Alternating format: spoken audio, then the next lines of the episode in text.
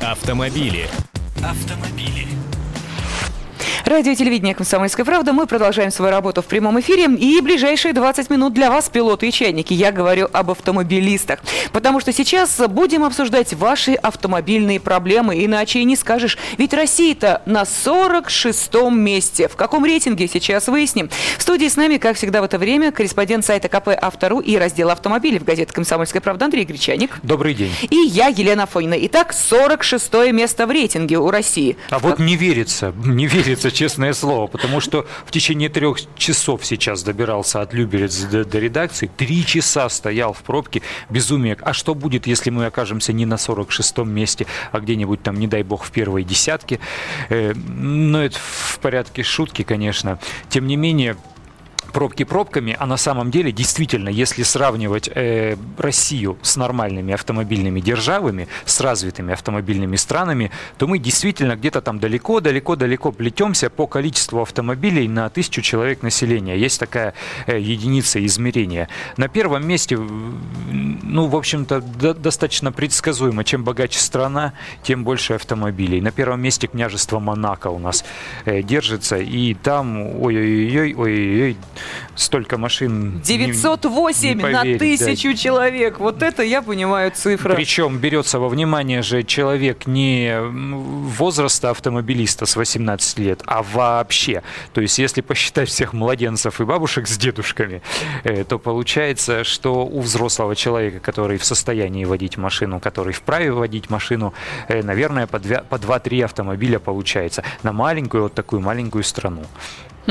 Ну, а сейчас мне хотелось бы сразу задать вопрос э, нашим телезрителям и радиослушателям. Итак, э, вы поняли, о каком рейтинге идет э, речь. Россия заняла 46 место в рейтинге 100 наиболее обеспеченных автотранспортом стран мира. 46 -е. То есть мы где-то, знаете ли, вот посередине оказались. Посередине между, кстати, Мексикой и Сербией. Но об этом тоже поговорим. А вот как вы думаете, собственно, почему в России до сих пор так мало автомобилей? Что мешает людям? Психологические проблемы, проблемы финансовые, ну, может быть, э, я не знаю, вы предложите какие-то свои варианты, почему вы не покупаете автомобиль или почему вы решили с ним расстаться, и вообще, почему у нас в стране автомобилей так мало. Звоните по телефону 8 800 200 ровно 9702. Мы с удовольствием выслушаем ваше мнение, и Андрей Гречаник их обязательно прокомментирует. Ну, а то, что мы между Мексикой и Сербией, нас должно озадачить, удивить, насторожить. Ну, Мексика и Сербия не так страшно звучит. Э, я бы сказал, что мы между Суринамом и Антигуа Антигуа. вот это вот прелесть э, окончательно. Но тем не менее, давайте о лидерах. Да, да, да. Лидер США, безоговорочный лидер после княжества Монако США. У них действительно большое количество, у них 802 автомобиля э, на тысячу человек населения, а если брать мегаполисы, Нью-Йорк, то там то же самое под 900 автомобилей. Еще раз повторяю, речь идет не о взрослых людях, а о количестве людей вообще. Э, то есть один к одному. Сколько есть людей, столько практически автомобилей. Вот там должны быть пробки, но они, слава богу, с ними э, научились бороться. Исландия есть такое государство, то же самое, достаточно высокий процент автомобилизации. Э, сейчас пойдут, наверное, такие страны, о которых мы практически ничего не слышим, только потому, что им живется там хорошо и тихо, вот, и никакого шума вокруг себя они не создают, чтобы, не дай бог, не привлечь какую-нибудь беду. Вот. В Исландии 746 машин на тысячу населения, в Люксембурге 739 автомобилей, в Новой Зеландии, э, может быть, удивитесь, но на самом деле очень интересная страна, и в плане автомобилизации тоже. Там очень любят пикапы, очень любят такие маленькие грузовички. 718 машин на тысячу населения. Австралия, то же самое. Э, в Австралии там на самом деле, несмотря на то, что континент, хоть он и маленький, но обширный, такой достаточно по площади, жить там на большей площади этого самого континента или острова, как угодно вы его называете, невозможно, потому что там э, мощнейшая солнечная активность, ездить там невозможно, пустыни, камни, все вот такое безобразие. А там, где вот эти вот узенькие полосочки вдоль побережья, там, где люди ютятся, все-таки по 622 машины на тысячу человек населения населения очень высокий процент. Вот такая вот страна. Мальта 679 автомобилей, Кипр, Италия, Канада. Это все более 500 автомобилей. Вот такова первая десятка. Угу. Кстати, мы не услышали там э, крупнейших э, европейских э, держав автомобильных, которые являются традиционными автомобильными державами. Это Германия, у которой, пожалуй, один из мощнейших автопромов. Тем не менее, она аж на 19 месте по уровню автомобилизации. На велосипедах они там очень любят ездить. Ага. Ну, не только в Германии, во Франции тоже э, любят и на да, велосипедах, да, да. и на мотоциклах. Так что автомобили там это скорее роскошь, а не необходимость. И даже наблюдала удивительную картинку, когда на один VIP-прием э, в театр оперы в центре Парижа он находится, приезжают люди на такси. ВИПы приезжают на такси. То есть, может быть, у них, конечно, и есть свои автомобили, но где-то они стоят э, далеко в гаражах, на них как-то предпочитают не перемещаться по городу. И это еще одно решение пробок, пробочной проблемы. Может быть, вполне. Но это так э, крупным державам, Франция, Германия. Что Китай-то? Франция, кстати, на 11 месте. Она там получше, чем в Германии обстоит дело с автомобилизацией. И Великобритания тоже наш такой конкурент э, в плане э, количества продаж автомобилей.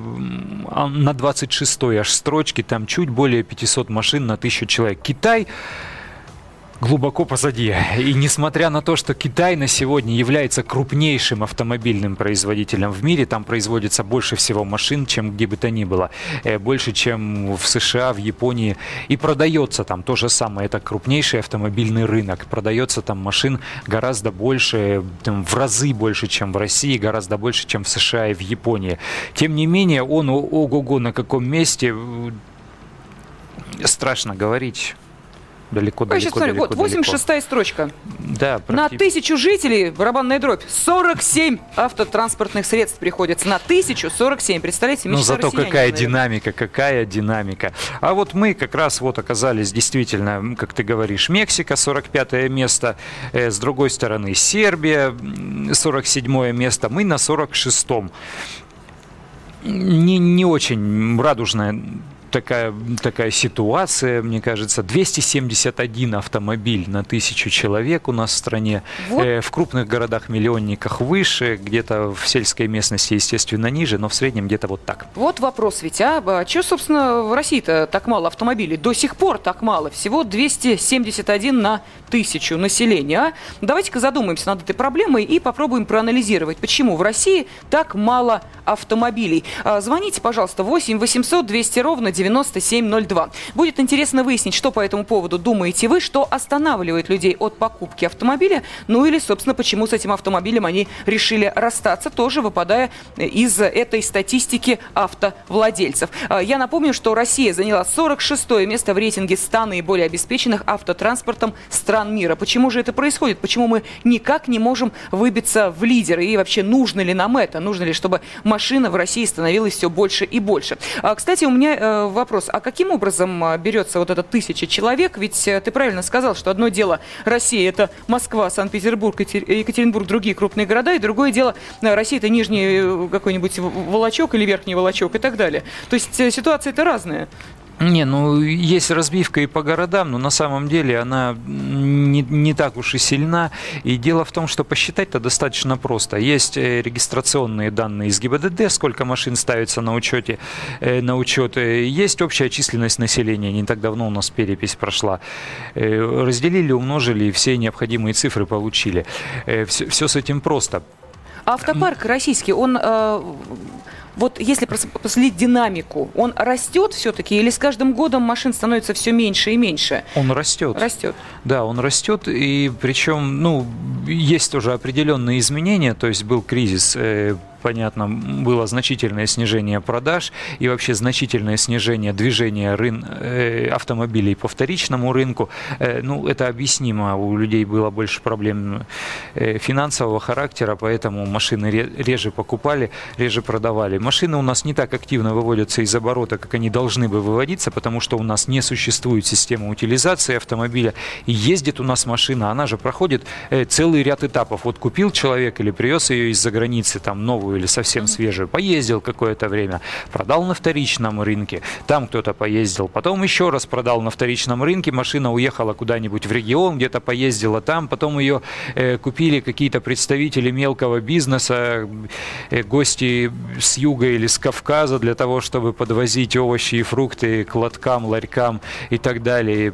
Эта машина уже практически в убитом состоянии, она тем не менее продолжает ездить, ее как-то там шаманят, ремонтируют, ей 10, 15, 20, может быть, лет ее подваривают, подкручивают, подвинчивают, но тем не менее эти автомобили у нас в стране имеют хождение. У нас нет, э, что бы мы ни говорили о требованиях технического осмотра, э, что бы мы ни говорили о строгости на дорогах, тем не менее у нас э, автомобилист так не зажат. У нас можно купить машину и за 7 тысяч рублей, и за 15 тысяч рублей, и за 20 тысяч рублей. не деньги, ты хочешь сказать, останавливают людей от покупки Не только деньги, я бы сказал. Если есть очень большое желание у человека во что бы то ни стало ездить на каком-нибудь автомобиле, может быть, не каждый день, а просто стать обладателем автомобиля, человек может это сделать. Ну, что греха таить? Ну, напрягся, в конце концов, поработал. Ну, я не знаю, но можно купить плохонькую машинешку. То есть сейчас э, реплика, которая должна прозвучать, что просто у людей нет денег для того, чтобы купить автомобиль, она в какой-то степени, э, ну да, верна, но не до конца, потому что есть возможность взять кредит,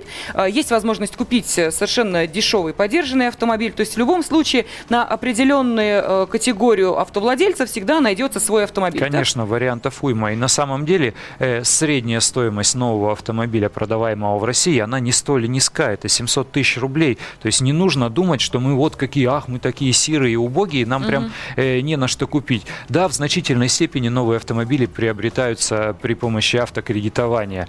Э, там 35-40% по данным разных дилеров. Но тем не менее, тем не менее, люди покупают машины, и рынок у нас растет очень динамично. С моей точки зрения, есть целая совокупность проблем, есть э, наши извечные проблемы, дороги. А, да, дороги это, конечно, звучит Дураки, может быть, где-нибудь. Уже сейчас э, обнадеживающе, и ты понимаешь, что, но с другой стороны, если человек хочет приобрести автомобиль, вряд ли он э, говорит, я не буду этого делать только потому, что в нашей стране плохие дороги. Что-то я не видела таких автовладельцев. Кстати, э, вопрос, опять же, я напомню нашей аудитории, нашим телерадио, телезрителям и радиослушателям. Вас что останавливает от покупки автомобиля или почему, как вы думаете, в нашей стране по-прежнему так мало автомобилей? Напомню, занимаем мы 46 место в этом рейтинге автомобилизации той или иной страны на тысячу э, человек, у нас, как вы понимаете, не так уж и много автомобилей получается. Вот как вы думаете, почему? Почему Россия в середине этого списка? Звоните 8 800 200 ровно 9702. И что лично вас останавливает от покупки автомобиля? Или, соответственно, почему вы, может быть, задумываетесь о том, чтобы с автомобилем расстаться? Но я уверена, что жители больших городов наверняка скажут, нас замучили пробки. Но это тоже априори дороги, но все-таки и выстроенная дорожная система, система и прочее, прочее. Увы, пробки – это действительно проблема. Может это кого-то остановить от приобретения автомобиля? Я думаю, да.